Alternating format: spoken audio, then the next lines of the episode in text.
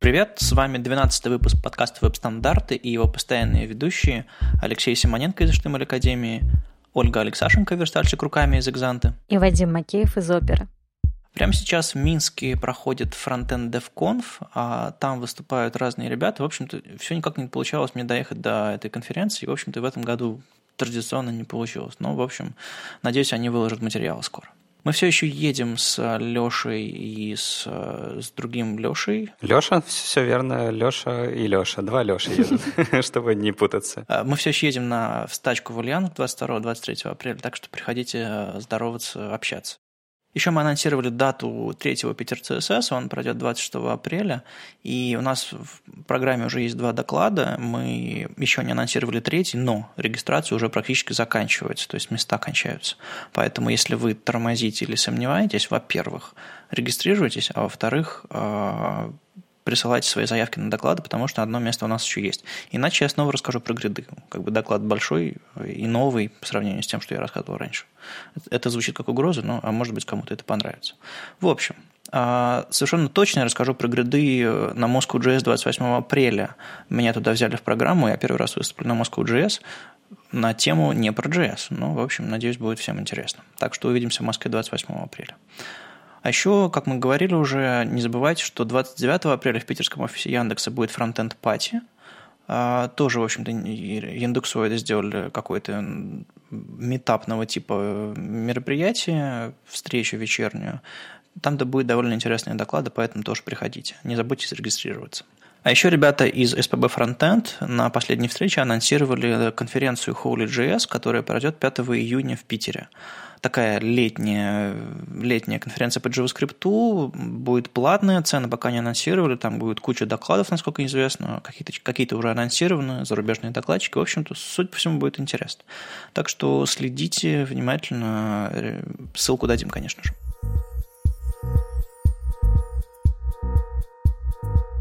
Я сегодня утром перед подкастом сидел, писал тесты для шовера, чтобы нормально все работало, по спеке все хорошо, там темы открывались и слайды переключались. А, и как раз на этой неделе были интересные статьи про регрессивное тестирование, что-то похожее. А, Гарри Шипан рассказал переводе на прогрессоре про библиотеку Backstop, которая позволяет сравнивать скриншоты. И это, это в общем-то, основной принцип э, регрессивного тестирования. Регрессионного, не путай. Окей. Литред пришел. Очередной фреймворк, который может так делать. Есть еще Gemini, есть еще Makeup э, от, от Tugis. В общем-то, есть разные варианты, но вот один из вариантов Backstop.js. А, в общем-то, принцип у них один и тот же. Они сравнивают картинки и проверяют, как бы, что получилось, что не получилось. И если вы сделали какой-то компонент и что-нибудь там у вас поехало, а, он покажет вам, что, что так, что не так. И еще тут же Варя Степанова у себя в блоге опубликовала статью о том, как они используют регрессионное тестирование у себя в, в SC5 для, для фреймворка, который делает там style гайды, позволяет делать. И, в общем-то, тоже интересно рассказывает, как поднять это все для библиотеки компонентов, для гайды. В общем, э, две, две статьи на тему тестирования. Тестирование – это важно и интересно, в общем-то. Я знаю, что вы, ребята, в, HTML Академии занимаетесь э, тестированием, в общем-то, каждый день, хотя это не очевидно. Ну да, это правда. Все наши э, задания, которые, которые мы называем испытания, это, по сути, регрессионное тестирование. И ну, там какой принцип? Очень простой. У нас есть э, картинка, которую мы подготовили, мы ее даем ученикам и говорим, ученик, сверстай, как видишь. И даем им какой-то первый кусочек кода. Он должен довести свой код до состояния этой картинки, и в этот момент как раз-таки сравниваются две картинки, и если все ок, то испытание выполнено. Ну, все на самом деле немножко сложнее, а, потому что степень, есть степень сравнения картинок, то есть можно на 100% быть эм, Картинки могут быть одинаковы на 100%, могут на 90%. Мы, например, разрешаем э, засчитывать испытания, если картинки на 95% э, схожи, тогда, мы это, тогда испытание считается пройденным. Э, но вообще вот все эти инструменты, о которых ты выше сказал, они хорошие, но они, они недостаточные. То есть вы не можете взять этот инструмент, и у вас все будет хорошо. На самом деле в регрессионном тестировании верстки очень много подводных камней. И об этом будет рассказывать Леша как раз-таки в своем докладе на стачке 22 апреля. И там вот очень-очень много всяких интересных штук, как мы находили нужные блоки в верстке, как мы их скрывали, как мы находили э, блоки в верстке, э, когда мы не знаем, э, как человек будет размечать свою страницу. То есть мы не знаем, какими тегами он пользуется, а нам нужно найти определенные, определенного уровня блоки. И вот как мы это делали. Это достаточно интересно, поэтому приходите, послушаем. Ну, вообще регрессионное тестирование – это очень крутой механизм, если вы можете э, если вы разрабатываете какой-то один большой сервис, который вы предполагаете разрабатывать долго, то регрессионное тестирование это прям must-have.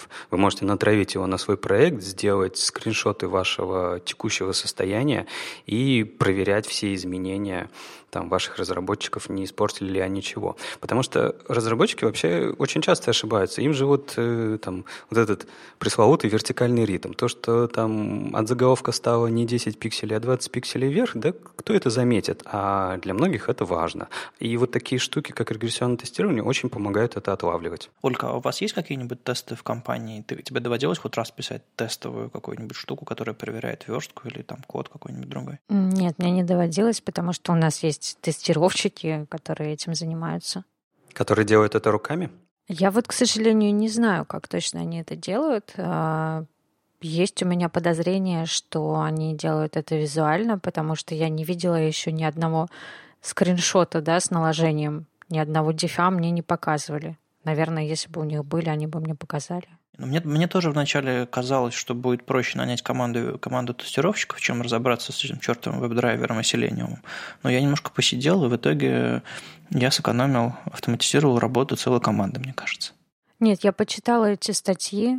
Это, безусловно, очень полезно и даже интересно для самого верстальщика, если у него есть на это время и возможности. А если есть отдельная команда, то как бы я не знаю, я вот своим, наверное, ссылочку принесу. Может быть, они уже знают про это, а может быть и нет. И это всем облегчит жизнь. В общем, вы тоже принесите своим э, тестировщикам или, или техлидам э, ссылочки про тестирование, пусть они знают, что э, не обязательно тыкать самому и перезагружать страницы. В общем, не обязательно сидеть и f чтобы проверить верстку. Регрессионное тестирование позволяет э, протестировать сайт не только в каком-нибудь фантоме, но еще э, можно там запускать э, на том же самом Selenium разные браузеры и проверять, что там работает, что не работает. Как известно, у нас браузеров поддержка фич разная, и можно тут же проверить, запустить вам каком-нибудь там на браузер-стеке какой-нибудь E8 и проверить, как в нем работает ваша прекрасная раскладка. И как ваши там гриды развалились, и сайт выглядит чудовищно.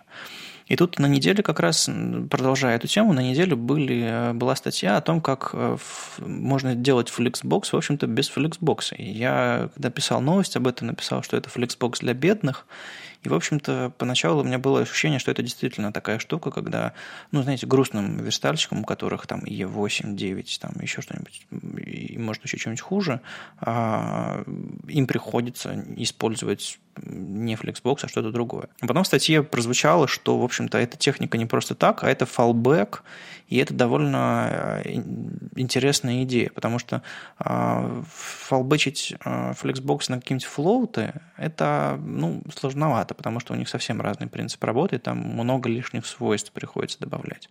А вот фалбэчить на какой-нибудь inline блоки или, или вот как раз табличные display table, вот это как раз интересно. То, что стоит попробовать, потому что а, совсем уж, а, несмотря на то, что у Flexbox сейчас там 94 по миру, 94% по миру и там в России 84%, а, все еще неплохо бы, чтобы верстка совсем не взрывалась в браузерах, где его пока нет. Ну, фэлбэк и правда хороший. Я слышал, что многие фэлбэчат на display table, и, по-моему, это самый разумный вариант.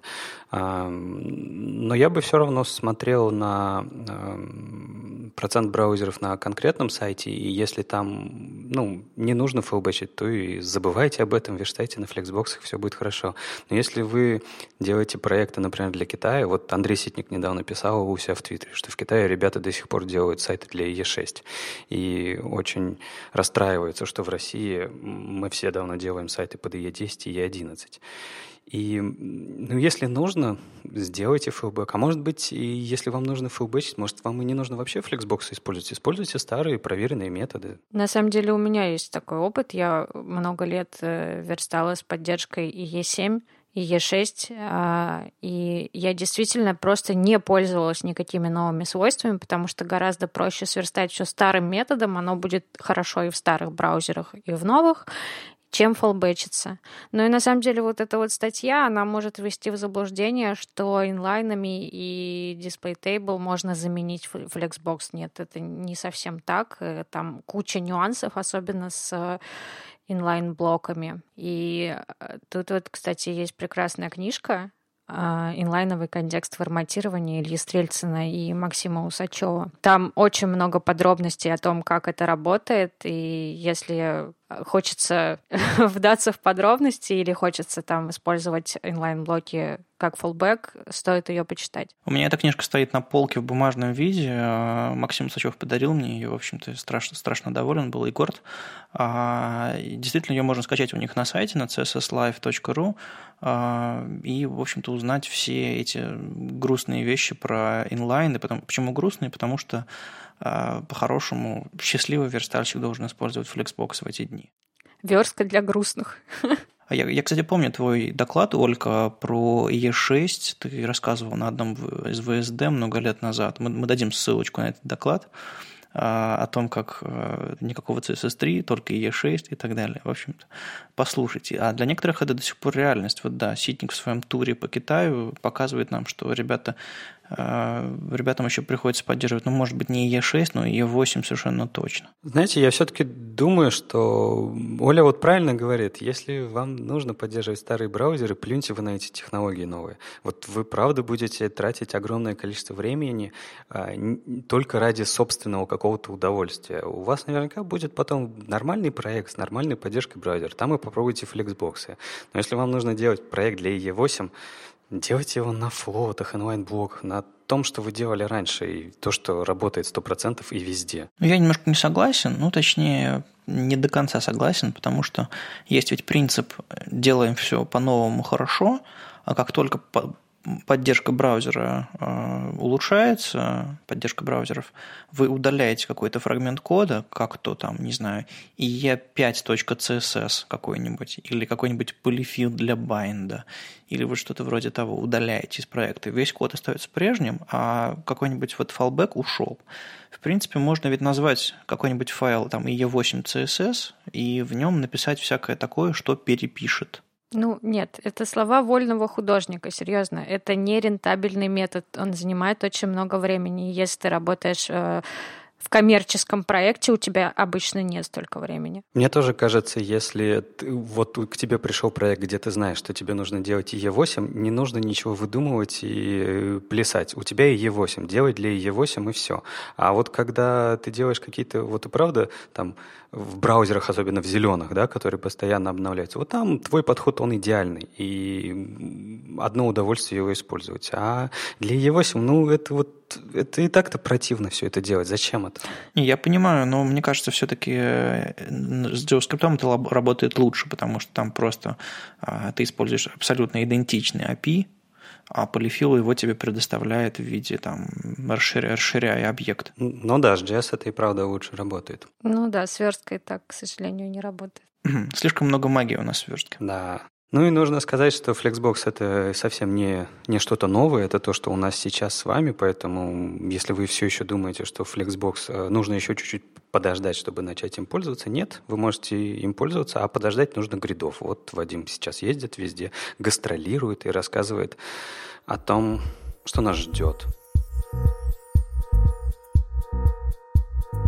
К слову о новых всяких прикольных фичах а, директива Apply. У нас тут много ссылок про нее. Давай, Вадик. В общем, да, Табаткинс такой а, Леонардо да Винчи современный, который, не знаю, придумывает вертолет, хотя, хотя люди еще там еле, еле колесом научились пользоваться, все время пишет новые черновики а, со всякими безумными идеями. И вот э, идея из одного черновика его про, про директиву apply, которая по сути является CSS-миксином, появилась в, в Chrome канарейке а, и будет, в общем-то, работать в ближайшее время и, скорее всего, может быть, даже проберется в стабильный Chrome.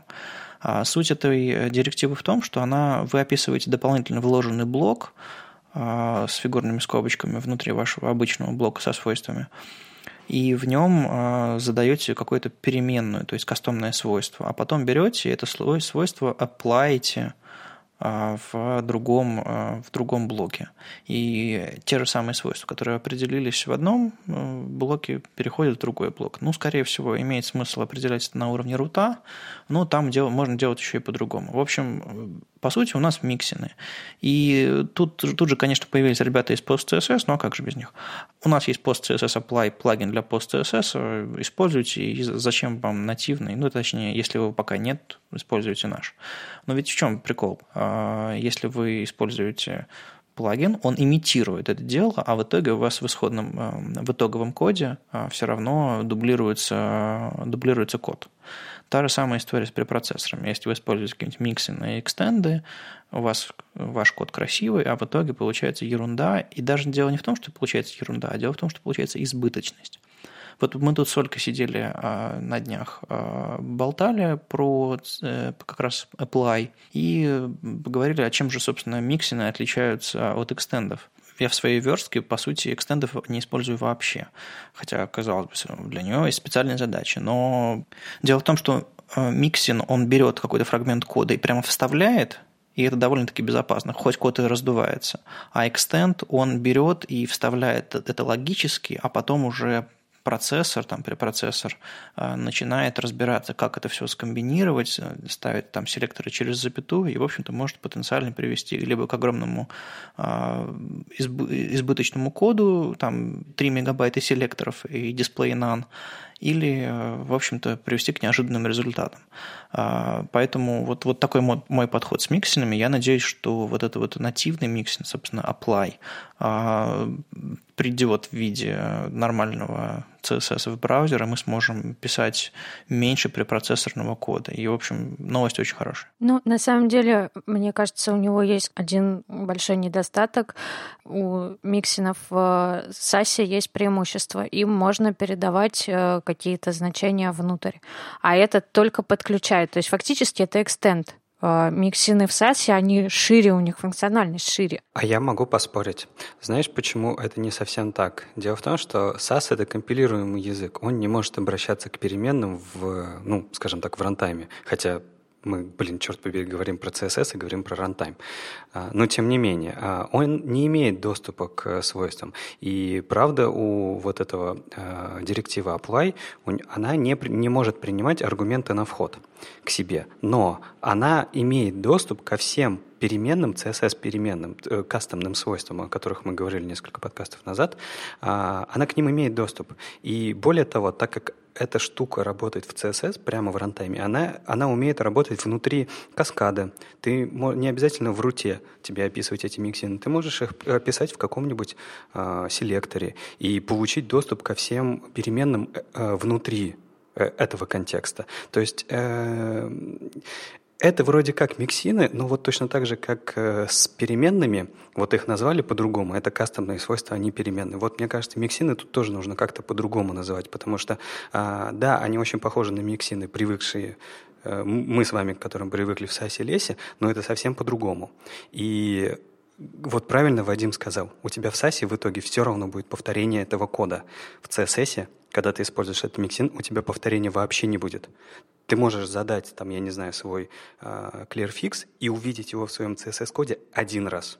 И все. Не, ну да, конечно, прикольно, когда это все работает само по себе в браузере, в рантайме, да, а, но надо понимать, что это немножко разные вещи, прям вот по-разному с ними придется работать, не так, как мы привыкли в САСе.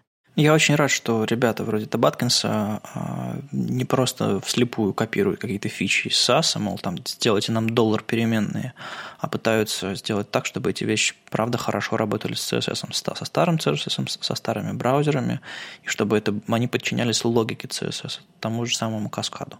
А у нас есть какая-то статистика, где это уже можно использовать? Ну как, как? В общем-то, нигде. Понятно. Миксин это? Ну да, он же только, они же только появились в канарейке в хроме, и все.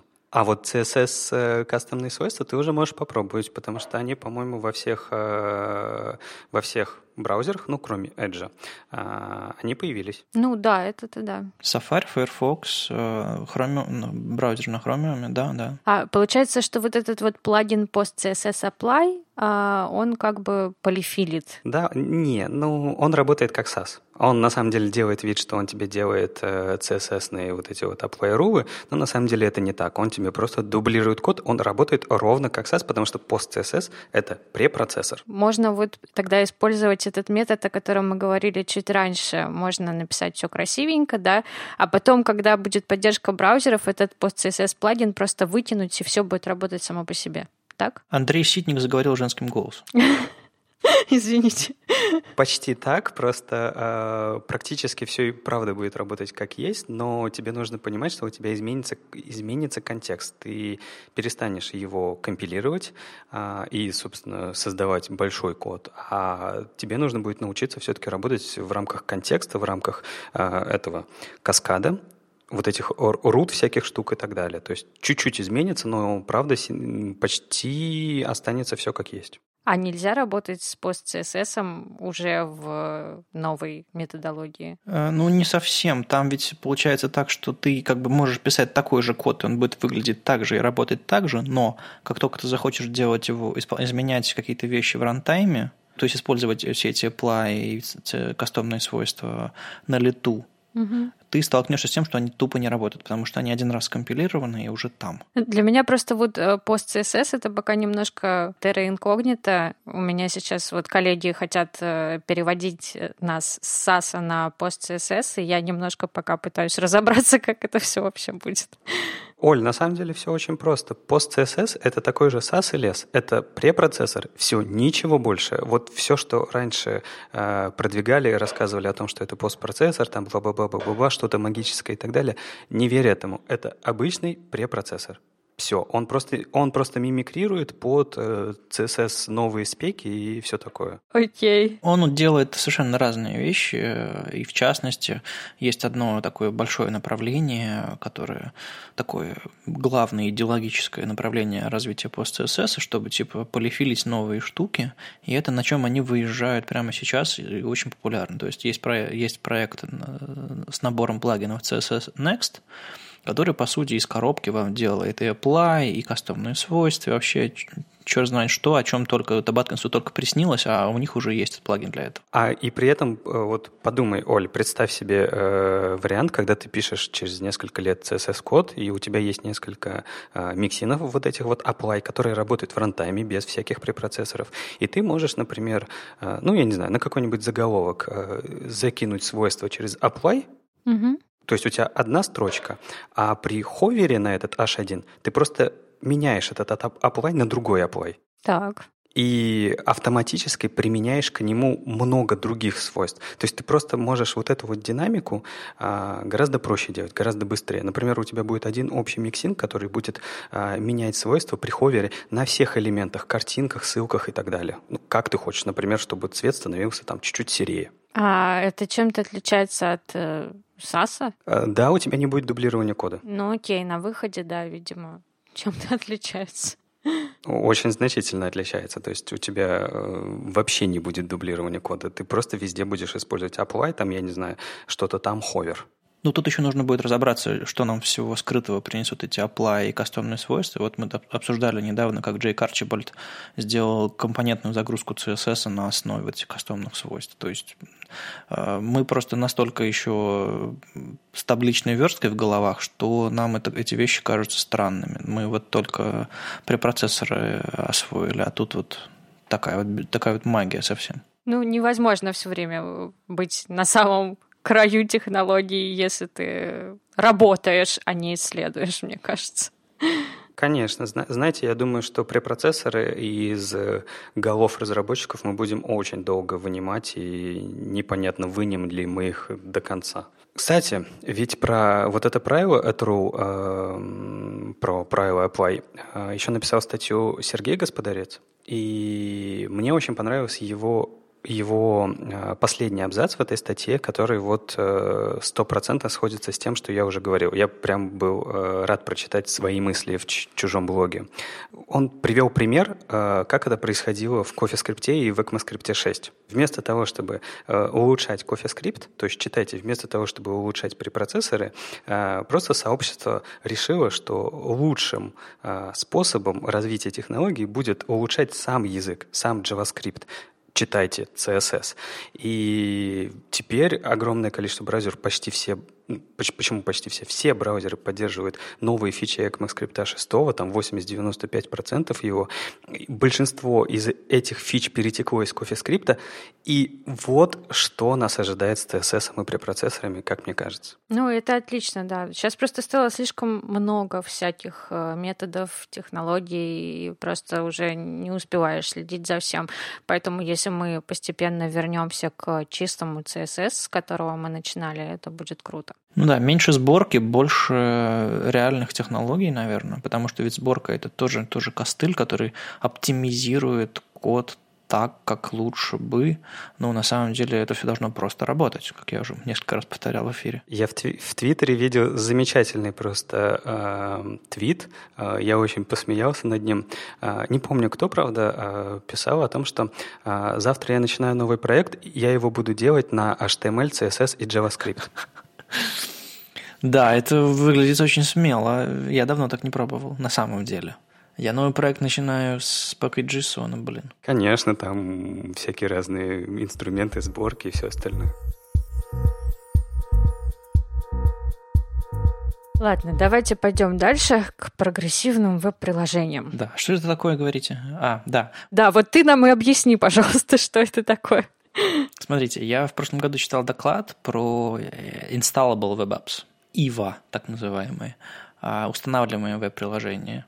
А, суть в том, что вы можете э, установить веб-приложение, и оно будет вести себя согласно манифесту а, такому JSON-файлу, который вы кладете в корень или там куда угодно подключаете и описываете там, какие иконки у вашего веб-приложения, как оно будет себя вести, э, какая у будет заставка, пока оно загружается, в каком режиме оно будет э, открываться, в режиме приложения, где нет вообще браузерной строки, а, адресной строки, а, или, или, или как браузер, или у него, какая у него ориентация будет там, э, горизонтальная, вертикальная. То есть вы можете, по сути, управлять видом вашего приложения, а изнутри уже использовать сервис-воркер для того, чтобы делать его офлайновым. В общем, грубо говоря, можно сделать такое приложение, которое будет выглядеть как, обычно, как обычное нативное на каком-нибудь на Android.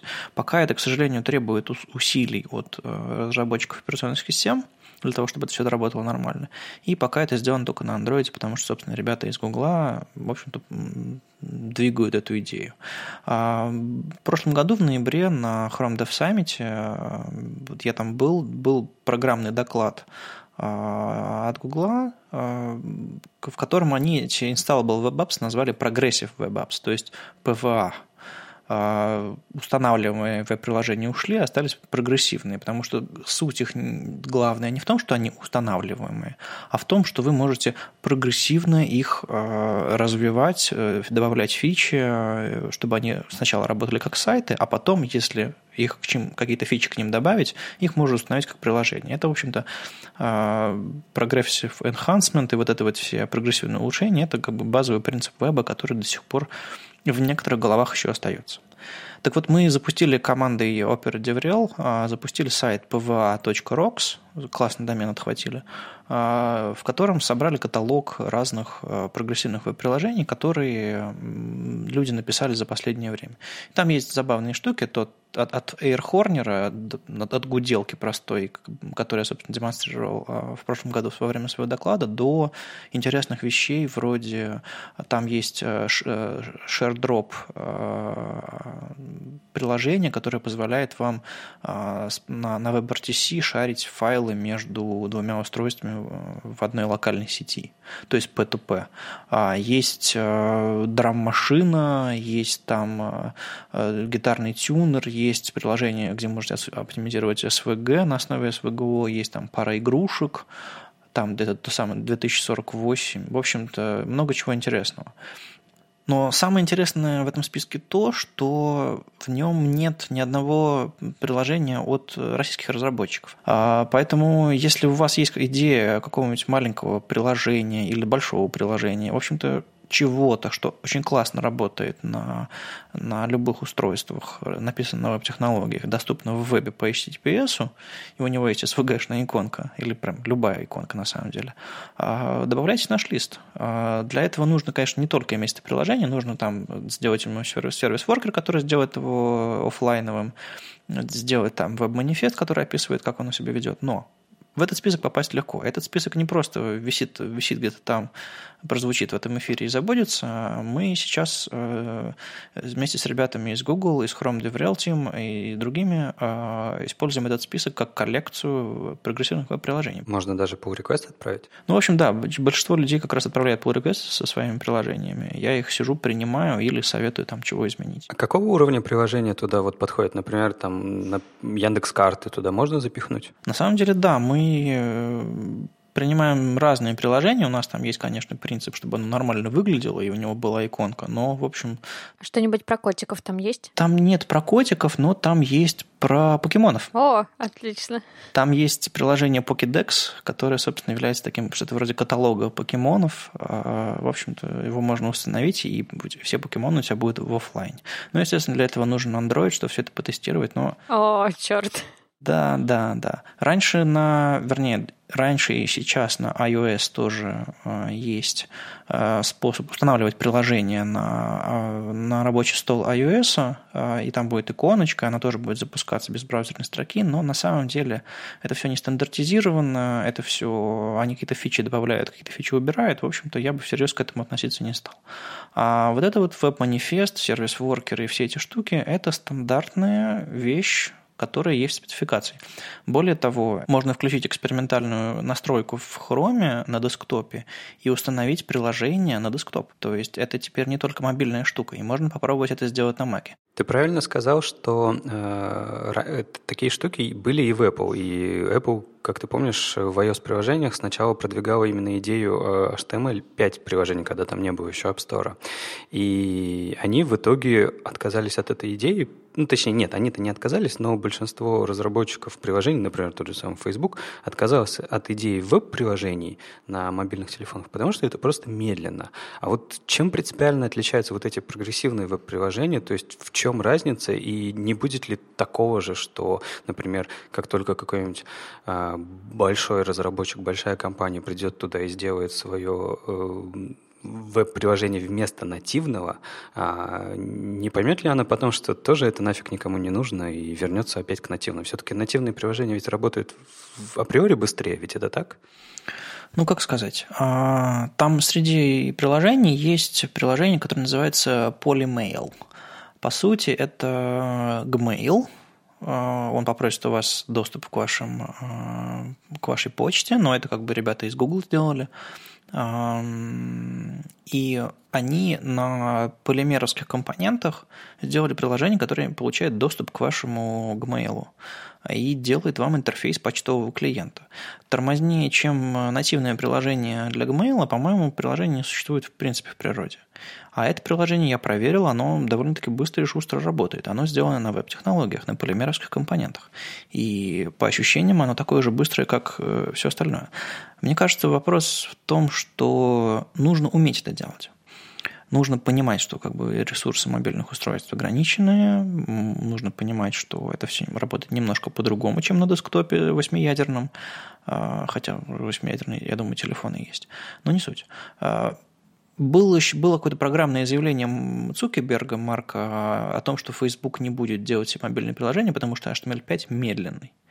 И тут же после этого и ребята из Сенчи, и ребята еще откуда-то показали то, что Facebook не, не смог сделать, они сделали, это работает быстро. То есть нужно просто уметь это делать. Я знаешь, чего боюсь? Я почему вообще спросил про Apple? А, ведь э, после того случая а, с, каждой, с каждым новым релизом, по сути, веб-приложений на iOS становилось все меньше и меньше и меньше. И Facebook сейчас, а, ну вот, очевидно, работает быстрее его приложения. Я уж не знаю, или они лучше стали писать, или ну, просто и правда так получилось. И я чего боюсь? Ты говоришь, что вот эта спецификация. И мы знаем, что спецификации хорошо работают только тогда, когда они поддерживаются всеми браузерами. И мне просто кажется, что Apple, может быть, это вообще не интересно, и тогда они не реализуют эти спецификации. Тот же самый сервис-воркер, ведь э, прогрессивные веб-приложения очень сильно связаны с сервис-воркером. И э, мне почему-то кажется, что Apple может просто не захотеть это внедрять, потому что, помнишь, мы э, какой-то выпуск назад говорили о том, что строили теории заговора, о том, что Apple зарабатывает из App Store и вообще не очень хочет двигать свой там мобильный браузер, потому что, ну, нафига. Не, ну тут э. Максимилиана Фиртман на неделю написала статью сомневающуюся в сервис-воркерах, а, мол, нужно ли это внедрять. И ребята из Apple, естественно, набросились радостно на нее, подняли на флаги и понесли. А, суть статьи в том, что а, Максимилиана сомневается, не слишком ли сервис-воркер низкоуровневый по сравнению с апкэшем. То есть AppCache – это один из, э, это старая спецификация сравнительно, которая была признана, в общем сообществом разработчиков неподходящей для целей, для которых она, собственно, была написана. Она была спроектирована неверным образом. И для того, чтобы нормально хранить кэш, управлять кэшем и так далее, приходилось делать какие-то совершенно странные операции, и это все нестабильно работало, и, в общем-то, в итоге сейчас особо не применяется, насколько я знаю, только в каких-то редких случаях, и это нельзя назвать массовой технологией. Так вот, а, Максимилиана сомневается, что а, сервис-воркер – это хорошая замена апкэшу. И это, можно сказать, справедливое замечание, потому что апкэш позволял все, все это делать достаточно просто, прямолинейно, но из-за этой простоты страдала, собственно, функциональность а, апкэша, то есть функциональность самого кэширования. То есть можно было сделать не все, а то, что можно было сделать, можно было сделать неудобно. Но есть еще очень важная мысль том, что функциональностью кэширования работа сервис-воркеров не ограничивается. И в сервис-воркеры значительно, значительно больше, чем. То есть вы, по сути, получаете доступ к, ко всему сетевому стеку и можете э, стоять посередине между сервером и браузером и формировать запросы, как вам нужно. То есть вы можете определять поддержку SVG, и вместо SVG на лету подтягивать ресурсы э, PNG-шные какие-нибудь, а как бы исходный код у вас там будет просто, просто SVG. Вот это очень важный момент, то, что ты сейчас сказал, потому что э, он обращает на это внимание, очень сильно обращает внимание, просит обратить на это внимание. О ком мы говорим? Мы говорим о фронтенд-разработчиках, ребят, которые пишут фронтендерский код HTML, CSS, JS, и вы тут им суете ну, я можно буду говорить о тебе как о представителе браузеров. И вы тут им суете э, такую низкоуровневую штуку и говорите, эй, чувак, хочешь написать прокси-сервер общения сетевого стека между браузером и сайтом? Да нет, конечно, конечно, он не хочет. Он вообще в глаза это видеть не хочет. То есть он не хочет трогать сетевой уровень работы браузера. И вот в этом смысле то, что он в этом сомневается, я его очень хорошо понимаю. Я сейчас даже ни слова не поняла в том, что ты сказал. Ну, смотрите, если мы говорим про верстальщиков, я на самом деле многие вещи, которые я там делаю и говорю, я делаю для верстальщиков. Именно для HTML, CSS и там базового JS. То есть мне это ближе, мне это понятнее. Я никогда не был программистом, строго говоря.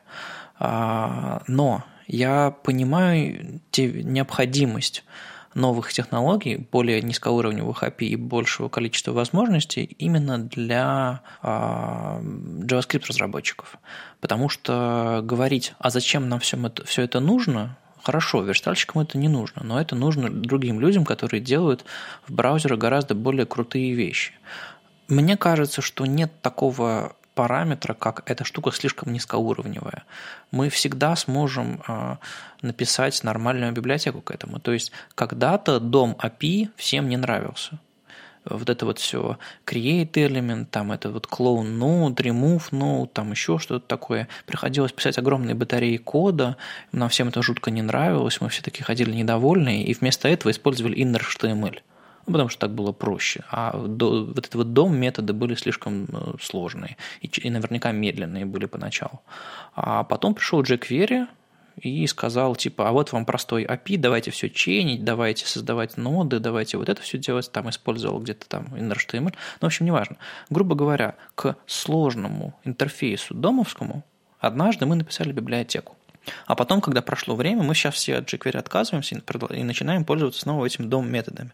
Но вот этот вот фундамент – низкоуровневый, нормальный, доступа ко всему как следует и нормально, у нас был тогда, и он остается сейчас. Мы на основе его, него можем писать всякие сахара синтаксические и так далее. Так вот, сервис-воркеры – это, по сути, такой дом-интерфейс, но только не к, не к дереву внутри э, браузера, а к сети. И на основе него, естественно, уже начинают появляться библиотеки, которые упрощают э, работу с сервис-воркерами.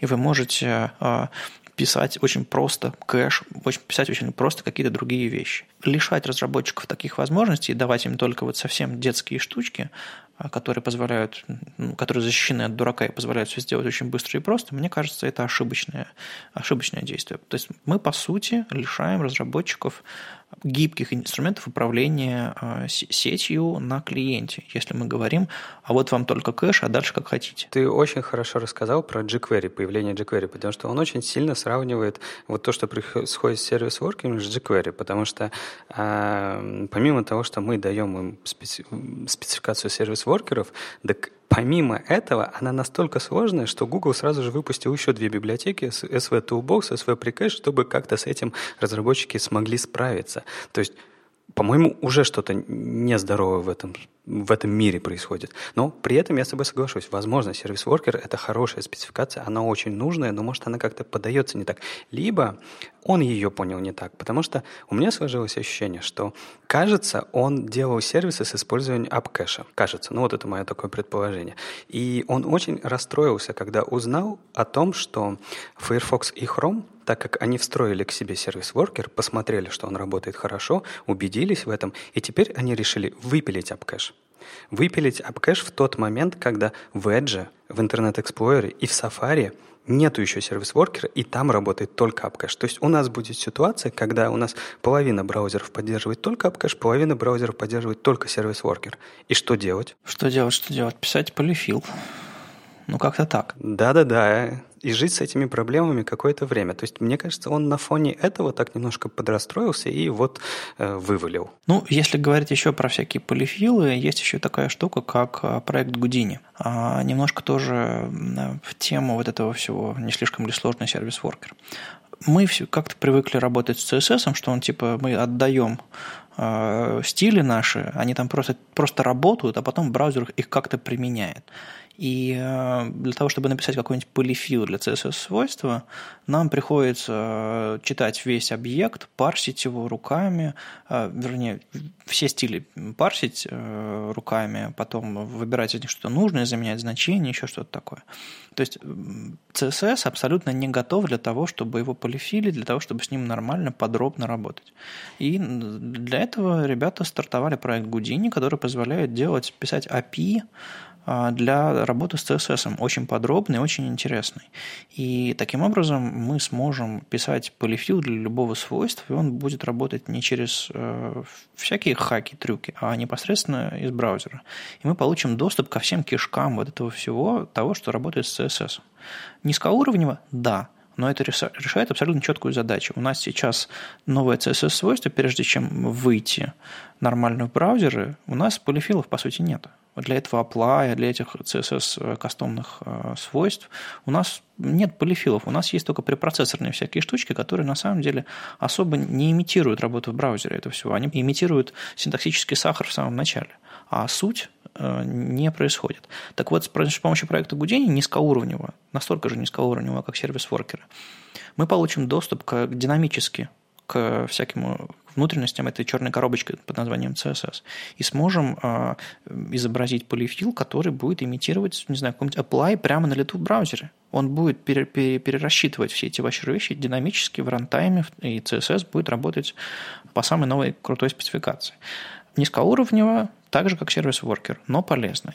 Мне кажется, что на сервис-воркере можно тоже написать какие-нибудь очень крутые полифилы к новым спекам, типа фетча. Я не уверен, можно ли написать полифил на сервис-воркере, э, сервис-воркера с помощью фетча, но, например, или что-то еще такое. То есть подумайте об этом. Мы сможем быстрее развивать технологии и быстрее начинать их использовать в браузере.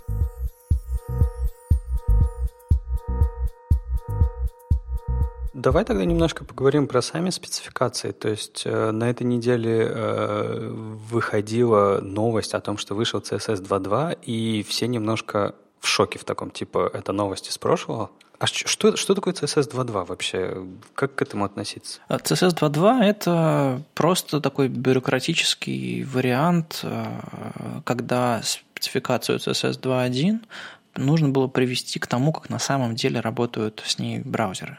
То есть там накопилось энное количество неточностей, ошибок и соответствия реаль... реальности, которые Берт Босс, э, один из там соавторов, собственно, CSS, э, в свежем черновике CSS 2.2 исправил. То есть по сути, это не просто у нас в CSS 2 появилась новая фича, давайте ее реализовывать. Нет, это, в общем-то, приведение к реальности.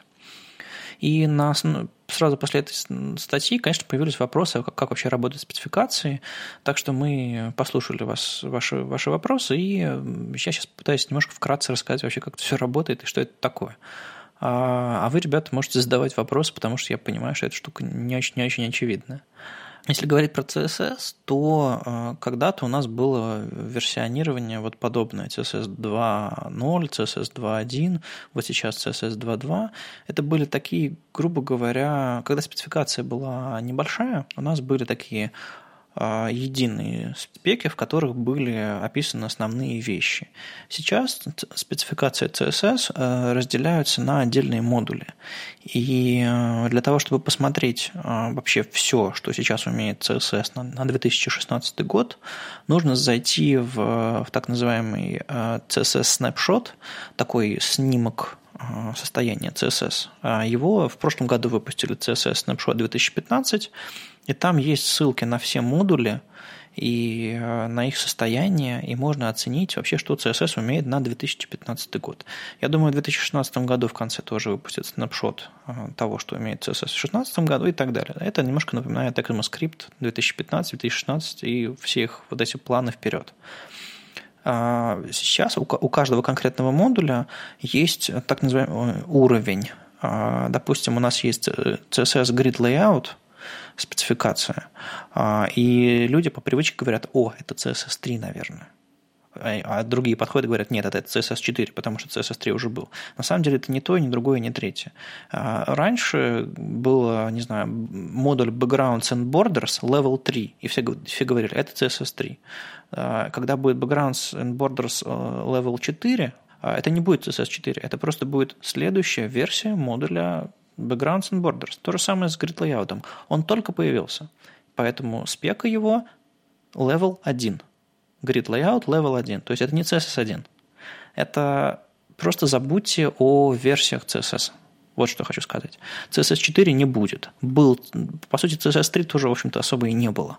А, были, было энное количество спецификаций, которые были третьего уровня, вернее, модулей, которые были третьего уровня. Соответственно, э, мы по привычке говорили CSS3. А сейчас у каждой спеки есть свой уровень, и они потихонечку развиваются. Очень сложно, очень сложно. Вот знаешь, в JS э, хоть много всего есть, но там э, JS выступает е- единой спецификацией. То есть, когда ты говоришь, что, ну, например, ко мне приходит ученик и говорит, Леша, я хочу научиться там ES 2015.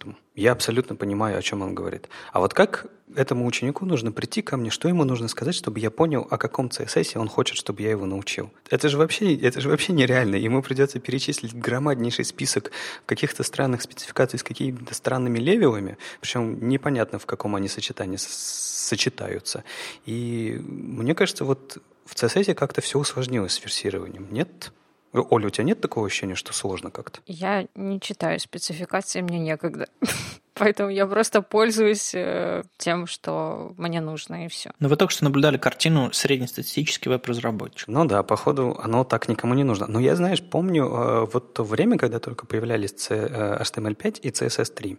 И, и тогда вот такие же компании, как Олина, например, им же нужно продавать своим заказчикам как-то. И чтобы объяснить, почему, например, верстка стала стоить немножко больше, или почему наша компания делает сайты лучше, чем другая компания, а, было очень удобно сказать а, заказчику, что а мы-то делаем наш HTML5 и CSS3. А сейчас так не получится. То есть вообще компаниям всегда нужны какие-то слова. Желательно одно емкое слово, которое рассказывает о том, какие они невероятно крутые по сравнению со всеми остальными. И, как я понимаю, вот со всем этим зоопарков версии спецификации в CSS сейчас так больше не получится. Ну да, не получится, наверное, иметь какой-то buzzword, который описывает вообще все. Я помню время, когда все говорили, у нас тут новая клевая фича, можно делать тень, тенюшки. Это HTML5. И это было чудовищно я как бы ударил себя по лицу и, и, и мычал что-то нечленораздельное. Ну, потому что, правда, было больно слушать, когда люди называют CSS фичи HTML5. Все говорили, это зонтичный бренд, но давайте вот что сделаем. Давайте оставим задачи маркетинговые маркетологам, а пусть ребята, которые пишут спецификации, занимаются спецификациями и со своей маленькой бюрократией э, называют версионирование четко и просто. Там level 1, 3, 4, 5 и так далее. Кстати, вот хотел сказать еще историю появления HTML5. То есть, э, по сути, у нас ведь был как HTML 4.1, а потом он, он заморозился, и у нас э, начал развиваться XHTML, который никуда не развился, и в итоге э, моя футболка с надписью XHTML э, висит в шкафу грустно. И моя. Не, ну как не развился? Он до 1.0-то прыгнул, а вот 2.0 похоронили. 2.0 ну, похоронили, да. Я, я помню, как я гордо вставлял на свой сайт и Doctype и XHTML 1.0 и думал, что за этим будущее. Ну, нифига. Ну, знаете, зато нам, нас XHTML кое-чему научил. Мы теги закрываем и атрибуты. Кстати, считается, что этот Doctype XHTML а, лучше всего для верстки писем. Типа лучше всего его распознают, ну, парсят с ним. Да потому что там парсеры пылью покрылись.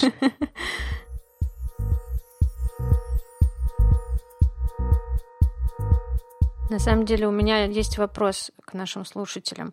А, вы напишите в комментах, кто из вас реально использует в коммерческой верстке элементы HTML5. Прям вот мне интересно. Я. Ты. Это коммерческая верстка. Ну, вроде HTML1 коммерческий проект. Ну хорошо, вы обучающий проект, немножко другая история. Я скорее о продуктовой разработке. Ну ладно. Но ты сама, ты сама про себя расскажи, Ольга. А дело в том, что мне мой предшественник отставил такую вот методологию, в которой вообще не было никаких элементов, кроме дивов и спанов. А вот в какой-то момент я начала привносить свое и почувствовала, что мне как-то странно писать вот эти вот все элементы HTML5, там всякие артиклы, сайды и прочие, хедеры, потому что, ну, как-то вот дивы, я к ним привыкла.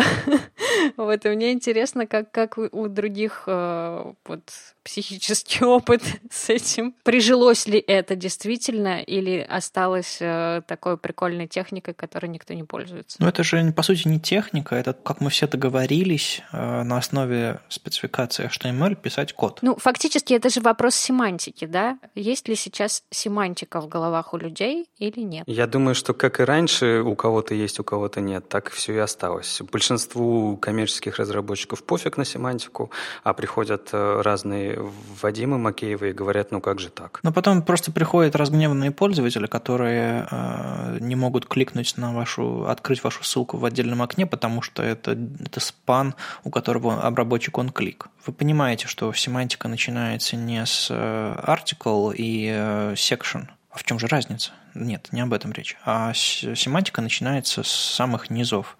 Когда ссылка – это когда есть ссылка, а кнопка – это когда есть кнопка и какое-то действие и так далее. То есть а, вот если вы знаете, чем знаю, ссылка отличается от кнопки, если вы знаете, в какой элемент что положить, вы э, делаете полезно и удобно вашим пользователям те, кто использует десктопные браузеры, мобильные браузеры, обычные, с глазами и ругами люди, а, так называемые средние а, ваши пользователи, они, естественно, самой базовой семантикой будут довольны. Там кнопки, ссылки и так далее. Люди, которые используют э, так называемые assistive technology, вспомогательные технологии э, для чтения ваших сайтов, как то экранные читалки, как то передвижение по сайту с помощью клавиатуры, потому что с мышкой нормально работать не получается. Мышку все-таки нужно очень точно э, направлять на элементы. Они, им, нужна, им нужен следующий уровень семантики – это все сейчас называется, в общем-то, большим словом accessibility или доступность.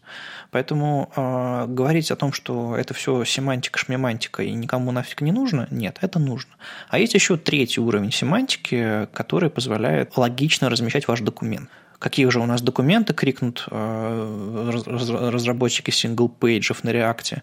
Но у вас тоже есть документ, у вас есть тоже э, интерактивные элементы, и для этого есть отдельная спецификация ARIA в, WAI-ARIA, то есть для, как раз для веб-приложений разработанные э, штуки, которые, которые позволяют связывать элементы логически, да, если они находятся в разных частях документа, э, которые позволяют внести в смысл внести структуру в ваш, ваш код HTML, и чтобы люди могли им пользоваться не только глядя на них, а еще с помощью вспомогательных технологий. Вот что такое семантика, вот что такое использование спецификации по назначению. Ну ладно, при слове семантика у Вадика включается лектор. А, я напомню просто свой вопрос мы вот говорили о том, что есть стандарт HTML5, он предлагает нам новые семантические элементы, и я хочу узнать, э, используются ли они. С вами был 12 выпуск подкаста «Веб-стандарты» и его постоянные ведущие Алексей Симоненко из HTML Академии, Ольга Алексашенко, верстальщик руками из Экзанта. И Вадим Макеев из оперы. Услышимся на следующей неделе. Счастливо. Чао. Пока.